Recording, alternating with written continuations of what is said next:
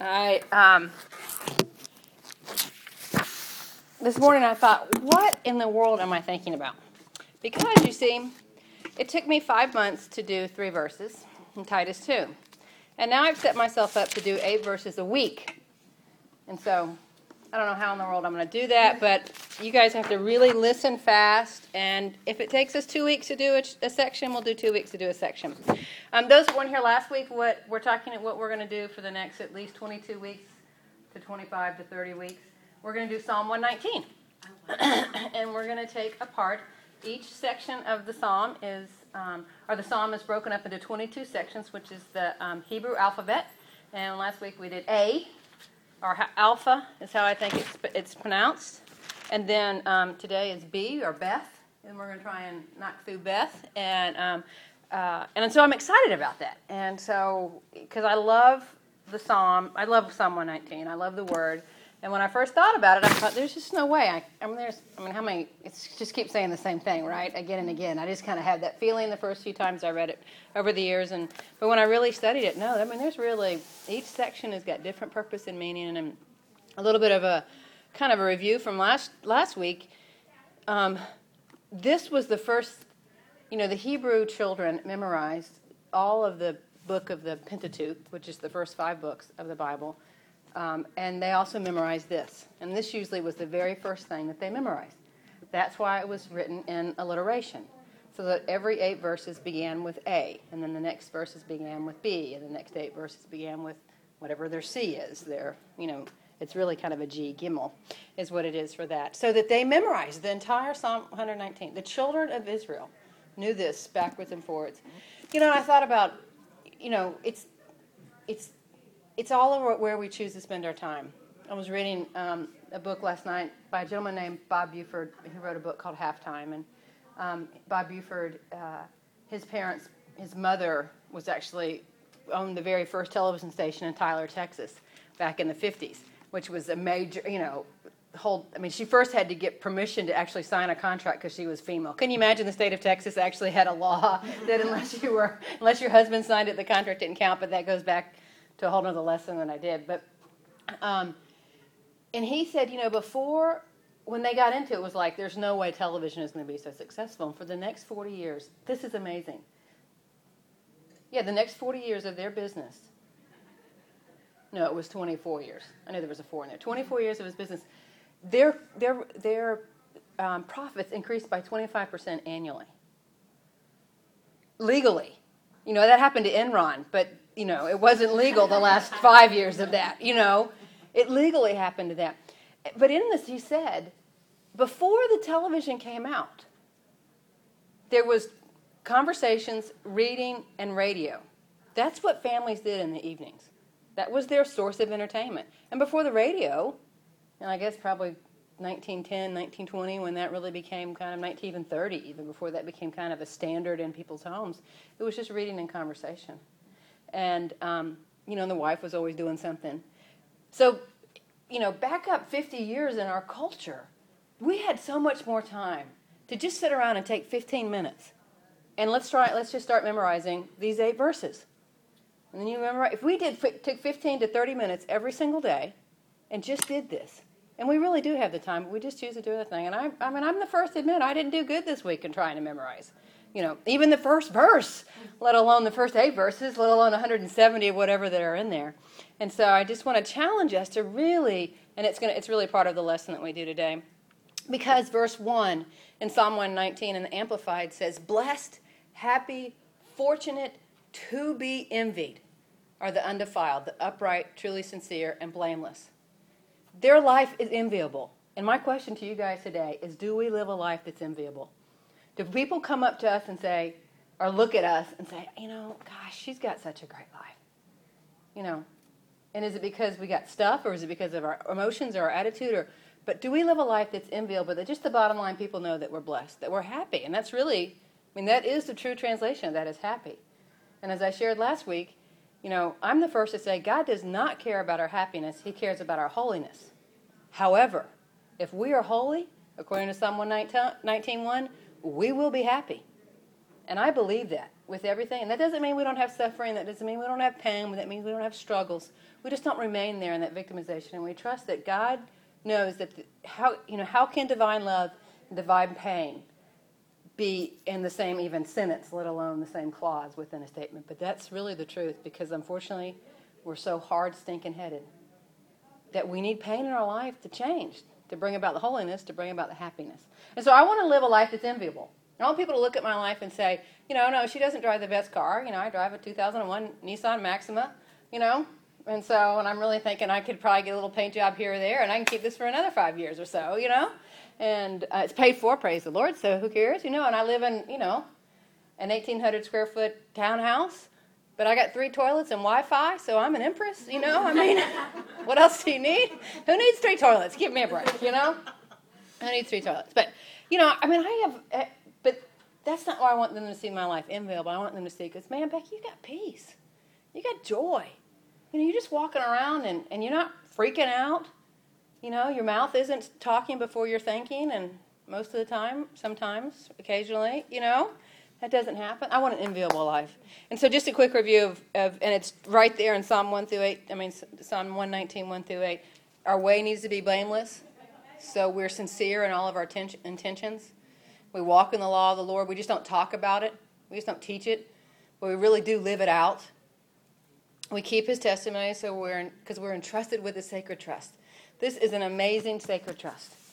I mean, there are millions of people dying around the world for the word, and some of them literally dying. To have this available to us at our fingertips, online, you know, on our phones. I mean, the word of God is available to us. We just stink and don't know it. We just don't know it. I don't know it as much as I want. I love when Pastor said that probably a year ago. I don't read the word enough. Pastor said that. Seek Him with our whole heart. So we need to fix our eyes on Jesus. That needs to be our purpose. And then, um, who do no wrong but walk in His way. So we don't make a practice of it. Doesn't mean we're perfect. Doesn't mean that we don't have struggles or difficulties or you know. I had a real tough emotional week this week. I mean, I don't do everything perfect. Nobody does everything perfect. But we also we don't make a practice of it. We figure out what's going on and we start setting it right, getting it back on course, readjusting, readjusting, readjusting, and walking that path. And so the reality is we do not do this perfectly. So what do we do when we come to that point in our lives when we need to really cleanse ourselves? And how do we keep ourselves pure? And so that's what I really want to talk about today is how to cleanse ourselves and how to keep our way pure. Um, the first the first blank I think you guys have is it's guilt complex the guilt complex. It is one of the most, the strongest emotions that we really have in our culture today, in our world today, is guilt. And um, it is overwhelming because we're constantly reflecting back.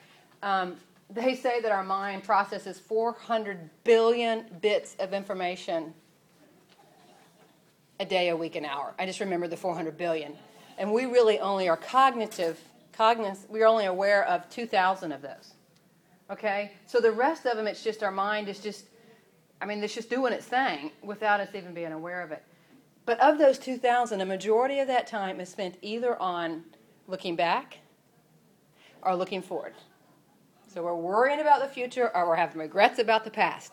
And that, you know, if we really settle down and think about it, I mean, we really do spend a lot of time doing that you know, thinking those mindless times when you're driving to work, you know, that you've driven that, that way for seven years and you, you know, could do it in your sleep and you probably have almost. You know, where does our mind go? Where do we wander to? And I really want it to. I'm working with the coach and a girl, and she just says stinking thinking, and she knows she's got stinking thinking. And it's better than it was. It doesn't stink as much as it did, but it's it's still stinking thinking. It's like, okay, let's start renewing our mind. Let's start capturing those thoughts when we get guilty or we start getting worrisome, um, capture those thoughts and bring them into, into captivity. Hey, Wendy. Um, so, in that guilt complex, so often, this is what they, the psychologists say that we do. We have a subconscious desire for punishment. We feel guilty, so we feel like we need to punish ourselves. And you see that manifest in a lot of different ways, but lots of times people will just go into what they call a neurotic behavior. I mean, they just start really acting out in crazy ways because they just feel like they need to punish themselves. And we all know people, and we might have even been that sometimes in our own lives. We just feel so guilty about something, whether it's something, you know, as big as an abortion, or if it's something as trivial as, you know, a little kid stealing candy. and seeing how I, I just deserve. Punishment. And there's so. It's so hard for us to receive even grace. That's what comes into that. And there's a great emotional need to be cleansed. There's just a great emotional need to feel clean, to feel clean. You know, Pastor talked about it last was it last week or two weeks ago about stealing the radio. He bought the radio that was, and he just felt so guilty. You know, he goes to see his youth pastor, and, and the youth pastor says, "So, Greg, how are you? I'm sorry, I stole." You know, I mean, he just has such an overwhelming need to be cleansed, and apart from Christ, well, our hands can't be pure. Our hands can't be clean. We can't be whole, and um, and I believe this happens a lot, and that's why I think that we see. Um, a whole lot of charity that comes out of a culture that we think is so crazy, out of Hollywood. They feel so guilty for some of their choices and their actions. And I'm not saying it's not all purely altruistic. I mean, none of us are purely altruistic in anything we do. But they feel guilty, and so they feel like they need to do something to fix it. And, um, and they might laugh off and, oh, who cares? It's another divorce. Who cares? You know, it's whatever another drunk binge. It's it's you know robbing, pillaging, stealing, whatever it is. They just laugh it off, but inside it really is ripping them up. It's tearing us apart. We've done the very same thing, in in what might be less obvious sense. We just beat ourselves up instead of just receiving. I blew it. God's grace is sufficient. Okay, what do I need to learn from this? I don't want to do this again. I've been hit by this semi too many times. I'm going to learn what I need to do and walk in that. So we have a guilt complex. So how do we deal with that? How we need to deal with it. And that goes into um, the very first verse of Psalm 119, 9 through 16. And this is what it says How can a young man keep his way pure? In the King James, it says, How, does, how can he cleanse his way? By guarding it according to your word. With my whole heart I seek you. Let me not wander from your commandments. I've stored up your word in my heart that I might not sin against you. Blessed are you, O Lord. Teach me your statutes. With my lips I declare all the rules of your mouth. In the way of your testimonies I delight, as much in, as in all riches. I'll meditate on your precepts and fix my eyes on your ways. I will delight in your statutes. I will not forget your word. So, one of the first things we need to do is we need to deal with known sin, guys. We need to deal with known sin. Accountability is such a huge facet to the Christian life of someone just to hold you accountable. For me personally, I just need to know that I got to tell somebody, and I'm going to do it. You know, that's enough. Because unfortunately, I'm not always motivated enough just because the scripture says to do it, you know. But if I know I've got to turn a, a sheet in. I mean, I remember this when I was in my 20s, when I first went into the sales industry, and my supervisor, my sales manager, wanted me to turn in a report of how many calls I made, how many appointments I went on, how many letters I mailed, how many, you know, proposals I sent out. And I felt like, well, you know, who is he to tell me to turn this report in? But now that I'm in my 40s, I realized that I worked harder when I knew I had to turn my report in. I mean, it just did. Because I knew I had to turn the report in, so Friday afternoon, sometimes I'm frantically doing stuff so I can say that I did it. And it wasn't the manager wasn't being the whip on top of me. He was just saying, "Hey, to be successful, we need to have these checks and balances. We need to have this accountability that's put into this." Uh, a pastor here in Houston. I don't know the details. I don't want to know the details. Um, but it's a, uh, a pastor here in Houston has gotten involved in an adulterous relationship and is leaving the church and all that stuff. And you just get to that point and you think, how did it get there? You know, at what point? Who wasn't checking in and who? Lord, please send people in my life.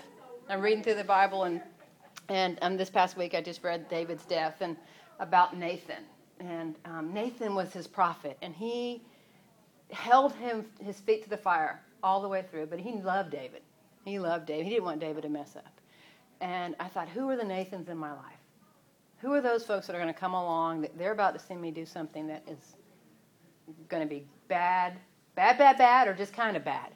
Who are the Nathans in my life that I open my life up enough, that I'm vulnerable enough to, to say, I overate this week. That's my issue. I'm not sex, drug, and rock and roll, so that's, you know, but if I did, who am I turning to to do that? But I overate this week. You know, my emotions are way out of whack. You know, this is what's going on in my life. Um, uh, you know, my quiet time is not what it needs to be. It's not as rich. Um, I journal my prayers, and because I get so distracted if I pray out loud. I have to journal my prayers. It's not because I'm spiritual or anything like that. I just, I can't do it um, any other way. And that I can always tell how I am spiritually when I look back at my journal and just the number of pages that I write.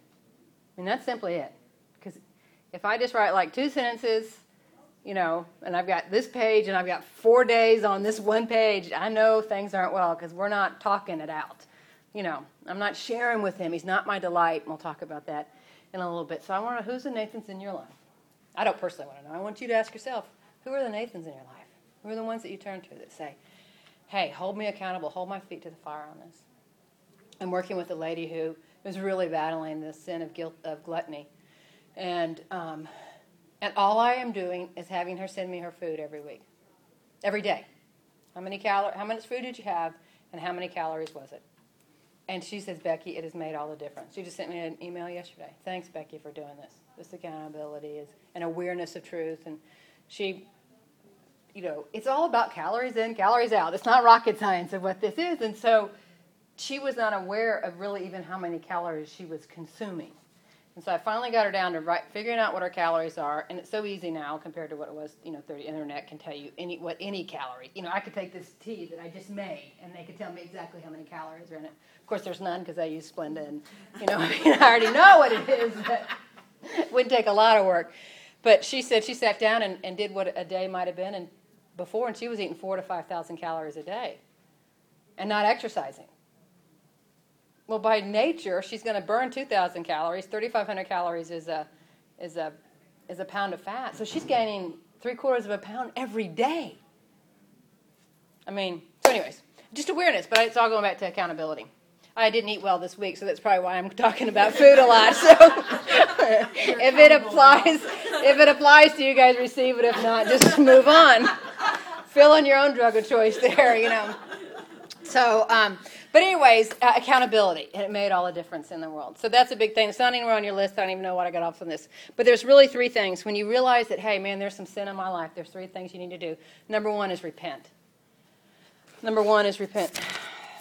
Um, you know, there's a, a lot of verses on repentance and turning away, and I wasn't sure which one to pull. And um, but this is one because Jesus said this. Revelation three nineteen. I don't like this verse. I wish, you know, whoever was editing this before it went out would have like taken this verse out. But Jesus is saying this, he's actually saying to the church of Laodicea, 319, he says, Those whom I love, I reprove and discipline. So be, so be zealous and repent. He loves us, he, repro- he reproves us and disciplines us, and we be, so therefore we need to be zealous and repent. And what I love about that, he's saying, Beck, you're not going to be perfect. Because I'm always shocked when I mess up. Because I think I should be perfect, right? I mean, I think I should be perfect, and I'm not. And, um, and that's partly pride, partly even my own self perfectionism that I put onto my, you know, I'm like, I'm gonna, I'm gonna blow it. He's like, it's okay. I'll repre- or approve you. I'll discipline you. So be zealous for me, and repent.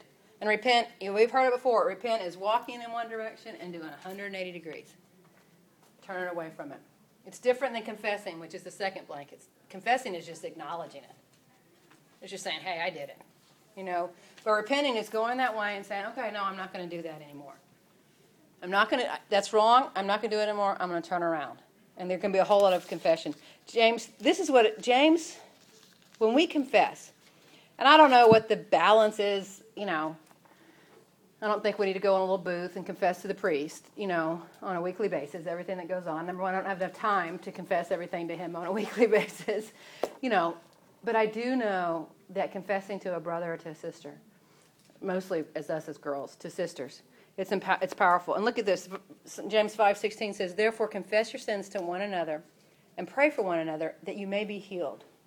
If we confess our sins, God will heal our bodies our minds, our souls, our spirit. It's, it's healing to us. It's healing to us. Now, you guys, I've talked about this before, and you know, if there's sickness in my life, the first place I'm always going to go look is sin. Now, I don't always think that every sickness in life is because of the sin of the sick person. I mean, that's not what I'm saying. We know that it's because of big capital S sin. I mean, we know sickness is in the earth because of sin. You know, our bodies are, um, it's not perfect anymore, and cancer and all that stuff is sin, is from the fall. But I also look in my own personal life. Okay, God, are you bringing this sickness in my life because there's sin in my life that I need to make right? And sometimes He has said, mm, Yep, as a matter of fact, and this is the problem. You know, my knees hurt, Lord. Beck, you're 50 pounds overweight. You know, it really, work on that. You know, God afflicted me, and this is a whole other story for a whole other time if I'm going to do eight verses a day. but God afflicted me with headaches. I was about to do something really S T U P I D, capital, bold, italic, underline. And I was walking down that path, and um, probably 90% deceived, but probably 10% knew what I was kind of up to. And the Lord afflicted me with headaches, and went to a conference one weekend, and and um, she just in passing mentioned this verse. And so Monday morning, I get up in my quiet time, and I'm like, and I woke up with a headache. And I don't have headaches. I mean, these were no Excedrin, Excedrin wouldn't touch it kind of headaches. And they would just last for a couple hours and they'd be gone. And um, and I said, Lord, is there any sin in my life? I mean, I mean, I didn't even get I didn't get the second syllable of sin out, and it was whiteboard, red letter, ta-da! I mean, oh, that, yeah. And then he said, and I'm like, okay, well, the next person I need to confess it. And so who am I supposed to confess it to? Of course, by then I didn't put like a disclaimer, but please not to yeah. fill in the blank.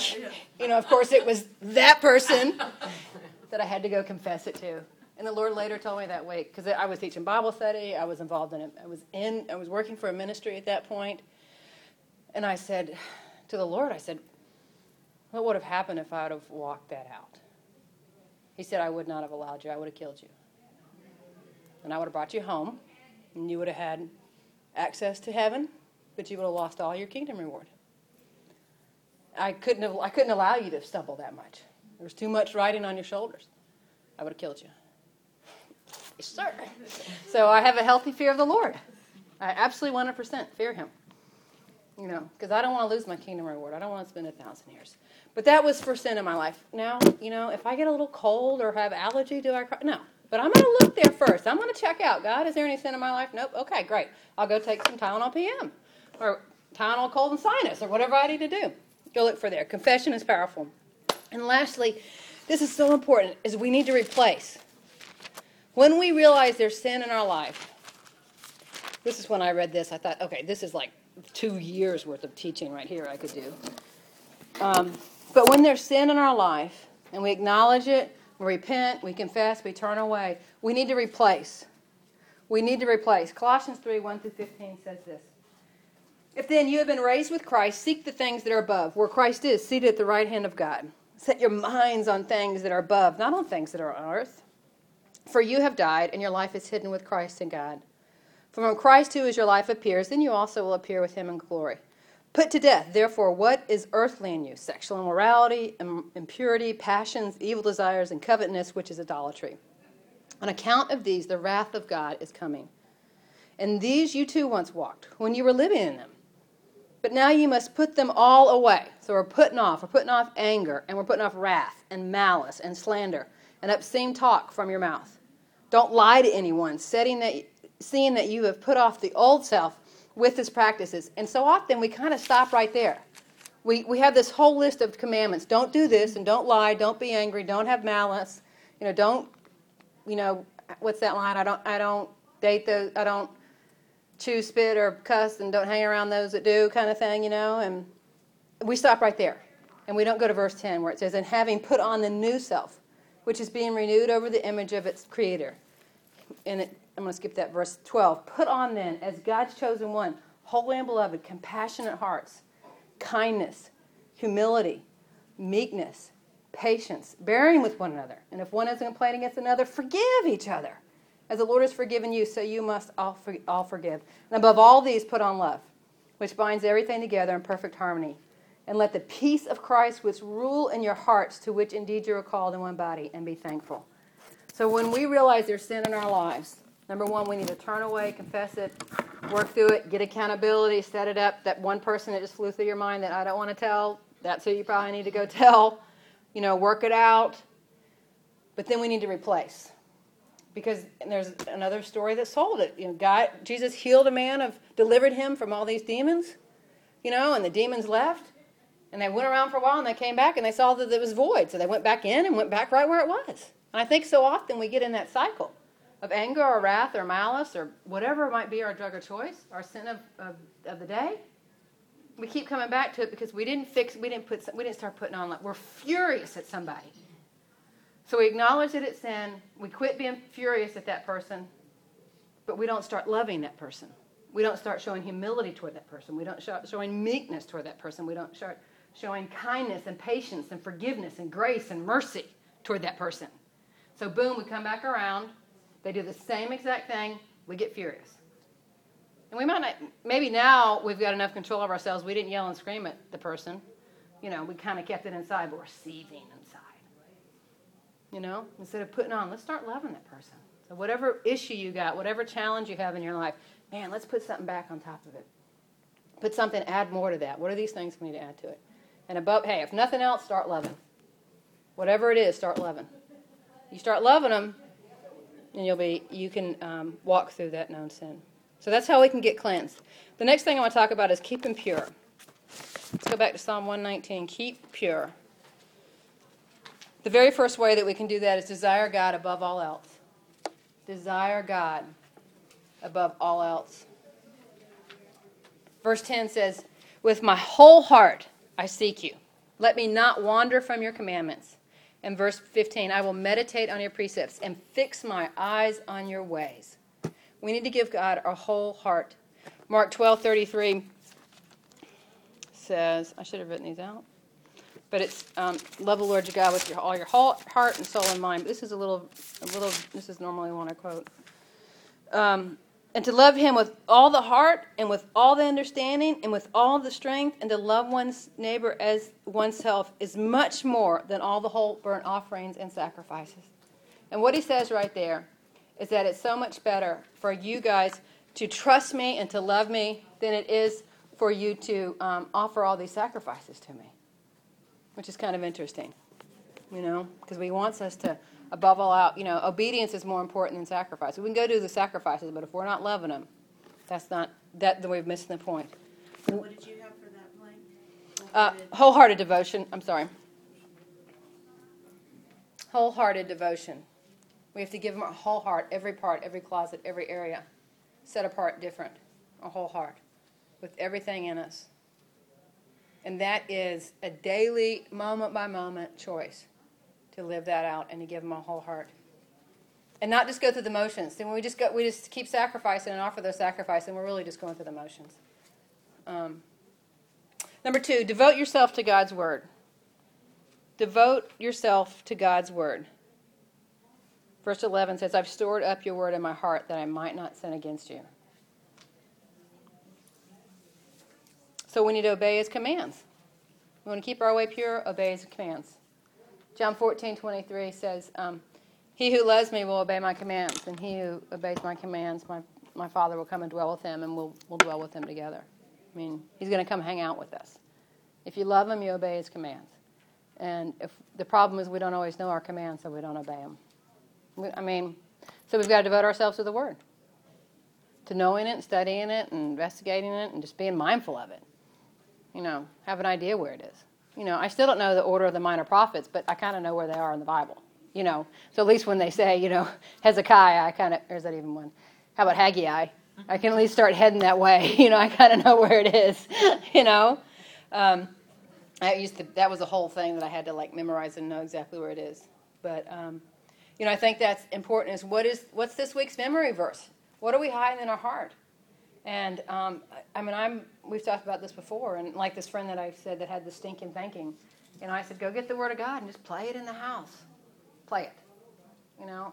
And she said, well, what? All we have is the Old Testament. I'm like, it's still Jesus.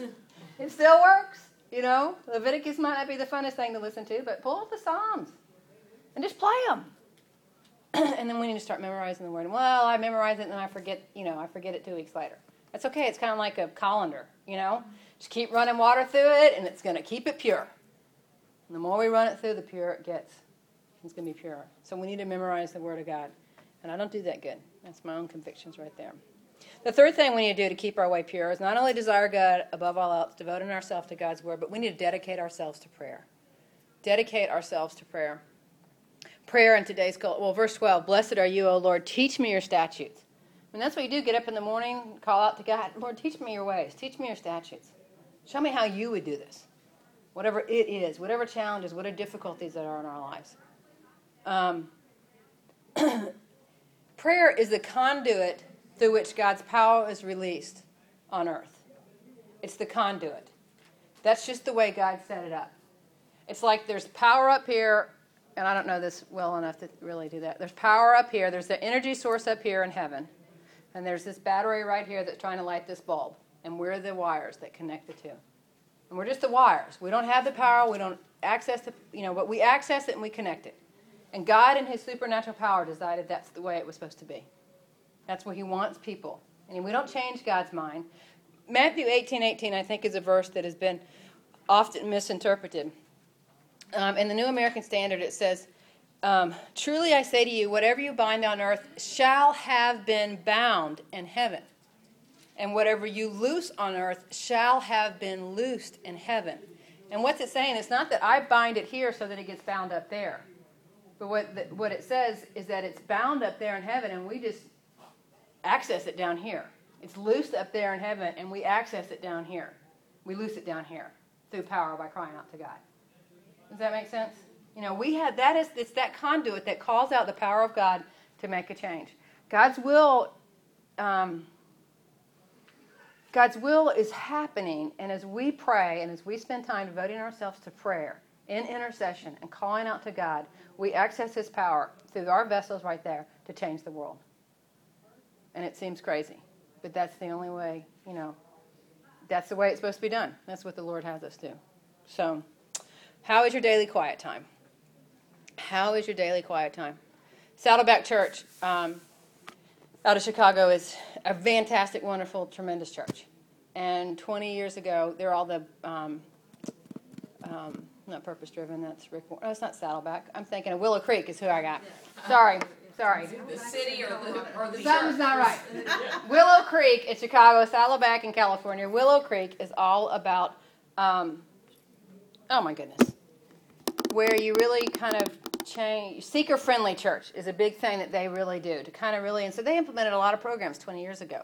Great stuff, amazing things that really drew people in. Celebrate, no, that came out of, out of Saddleback. But, anyways, really cool things that did it. The whole point of this was this about three years ago, after doing this for 20 years, three years ago, they basically wrote an apology. And they said, guys, we've had, we thought if we had enough programs and activities and events that drew people and taught people the Word of God, and they were valid, I mean, they were theologically sound, doctrine sound stuff. If we did that, people's lives would be changed. And you know what? It's not. We've come to realize the only way people's lives are changed if they have a personal, it's not about programs, it's about a personal encounter with Jesus. And if you want your life changed on a daily basis, you have got to be encountering Jesus through His Word and through prayer and through fellowship with people. It's not just coming on Sunday morning. I mean, Wendy mentioned it last week. She knows she's not in the quiet time in the morning. I mean, she knows it the rest of the day, you know? And like me, you know, I don't do it for a couple days, then everybody else knows that I haven't. you haven't had your quiet time this week, have you, Becky? You know, you know, it's and we can have all this. And I love that you guys come. I love my class. I love teaching. And my but my heart's cry is, you know, Becca didn't come because I wanted to spend two more hours with Jesus. Because I want him to be my delight. I want him to be my joy. I, I would love that. I would love that. And that's the last, part four. We've got to delight ourselves in Him. We have to delight ourselves in Him. I'm doing so good on time. Verse 13, 14, and 16, I think, are the points here. With my lips I declare you all the rules of your mouth, all the rules of your mouth. I will meditate, um, no, 14, in the way of your testimonies I delight as much as in all riches. And then 16, I will delight in your statutes. I will not forget your word. Um, and so when we delight in Him, number one, we need to understand that He is a treasure chest. of amazing things for us. And I've told the story before, you know, I'll do it again because I love it. That, um, you know, I went and did a survey in your backyard, you know, or in my little patio in my back, you know, there's no ground, but wherever. Did your backyard and 50 feet deep, buried in your yard, is a treasure chest full of more gold, silver, precious stones, jewels than you could spend in 10 lifetimes. And it's yours. It's available to you. But the deal is, I mean, well, if you were like me, I'd have a, I'd say, love you guys. I'll catch Pastor online, or I'll come back tonight. I'm going to the backhoe place. I'm getting this treasure chest. I'm getting it. Here's a caveat. You can only dig with your own hands with tools and instruments that are available to you. And I'd still say, okay, I'm going to Home Depot. I'm buying every shovel, every pick. I'm figuring out how to do this. Can I use dynamite? You know, I'm getting there. We're going to get down to it. And then the other little caveat is you can only dig from, you know, 4 a.m. to 8 a.m. Nobody would say, I'm well, I'm really not a morning person. You know, like I'd be over that fast because if I find that treasure chest, I can have all the mornings I want. It's there. It's for us. Proverbs 3, 14 and 15 says this. You might not want to hear this. Um, Better is the one who finds wisdom and the one who gets understanding, for the gain from her is better than the gain from silver, and her profit better than gold. She's more precious than jewels, and nothing you desire can compare with her. That's what the Word of God is. That's who Jesus is. He's a treasure chest available to us. And we're too tired, lazy, distracted, overwhelmed. Very valid, probably excuses, but they're just excuses. Excuses when He has it available to us, and it's a treasure chest, and we need to delight in it as if we had opened up a treasure. Delight. Verse 16, where it says, um, I, will, uh, I will delight in your statutes, it means to skip about, to jump for joy. I mean, how would you like to end your quiet time and go, Yay!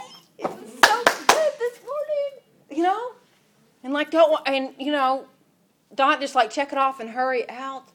Really seek the Lord and delight yourself in that.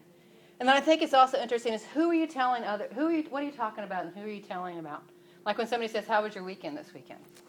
Are you gonna say what movie you saw last night? Are you gonna say, Man, I went to church and you know what? God's word is a treasure chest. You know, it's the coolest thing. And I was at the grocery store and Jesus said, reminded me to, you know, go get a roll of toilet paper. Because he does, you know? He does. That's the Holy Spirit speaking to us, you know, especially for those of us that live alone and we need those kind of things, you know. He reminds us and he drives us to that. Or are we going to talk about whatever we did? The bike ride that I went on that I thought I was going to die. I might talk about that because that leads into, well, are you prepared for death? You know, so I mean, but that's where we need to be. And in that way, we can keep our way. We got to cleanse our hands first. Man, repent, confess, replace. Seek the Lord. Find somebody to hold you accountable. Get those Nathans in your life. And then to keep our way pure. Man, we're going to desire God above all else. He's got to be my number one choice. Above all else. He's enough. He is my sufficiency. I've been asked, along with a couple of our ladies, to kind of sit on a panel this evening for um, the singles that meet at 5.30. So it's usually 20, 30 something age group in there, and they sent questions already out. And one of the biggest questions is, how am I content in my singleness? and that's like the really the theme and, and half of them. And it's this is this is the key right here. He's enough. We can be content in in Jesus. He's enough, and we got to believe the word. Um, 84.1, Psalm 84.1 that I talked about last week. God withholds no good things from those who seek Him. No good things. So if I'm walking in righteousness and I'm seeking Him, and I don't have something that I think I need, it's because God of the universe, who knows a whole lot more than I do, thinks it's not good for Beck to have that. It's not good. And so, if I'm not married, I'm not living in the house, I don't have the job, I'm not pregnant, whatever those things, if I'm not pregnant, definitely is not a good thing right now. I mean, that is a good thing. Right it's a really good thing right now. But whatever those things are, it's because it's not good. The God of the universe says that. And he believes in that. So I want to encourage you guys to take inventory of heart so you can keep our ways pure and we know Him. Let's pray. Lord, we love you and we thank you for today. thank you for um, laughter. I thank you for time, Lord, that somehow you made it happen. And, um, and we're grateful for that, Lord. And I pray for these ladies, Lord. I pray that you would just reveal yourself to them in an amazing and profound way, Father, that they would know you um, in, an, in just in excellence and in grace and in mercy, Lord, and that you would reveal yourself to them. And Lord, that they would seek Nathan's out, that they would seek your word, that they would find delight and power in you, and that they would find the time, um, choose to make the time to seek you above all else. It's in Christ's name we pray. Amen.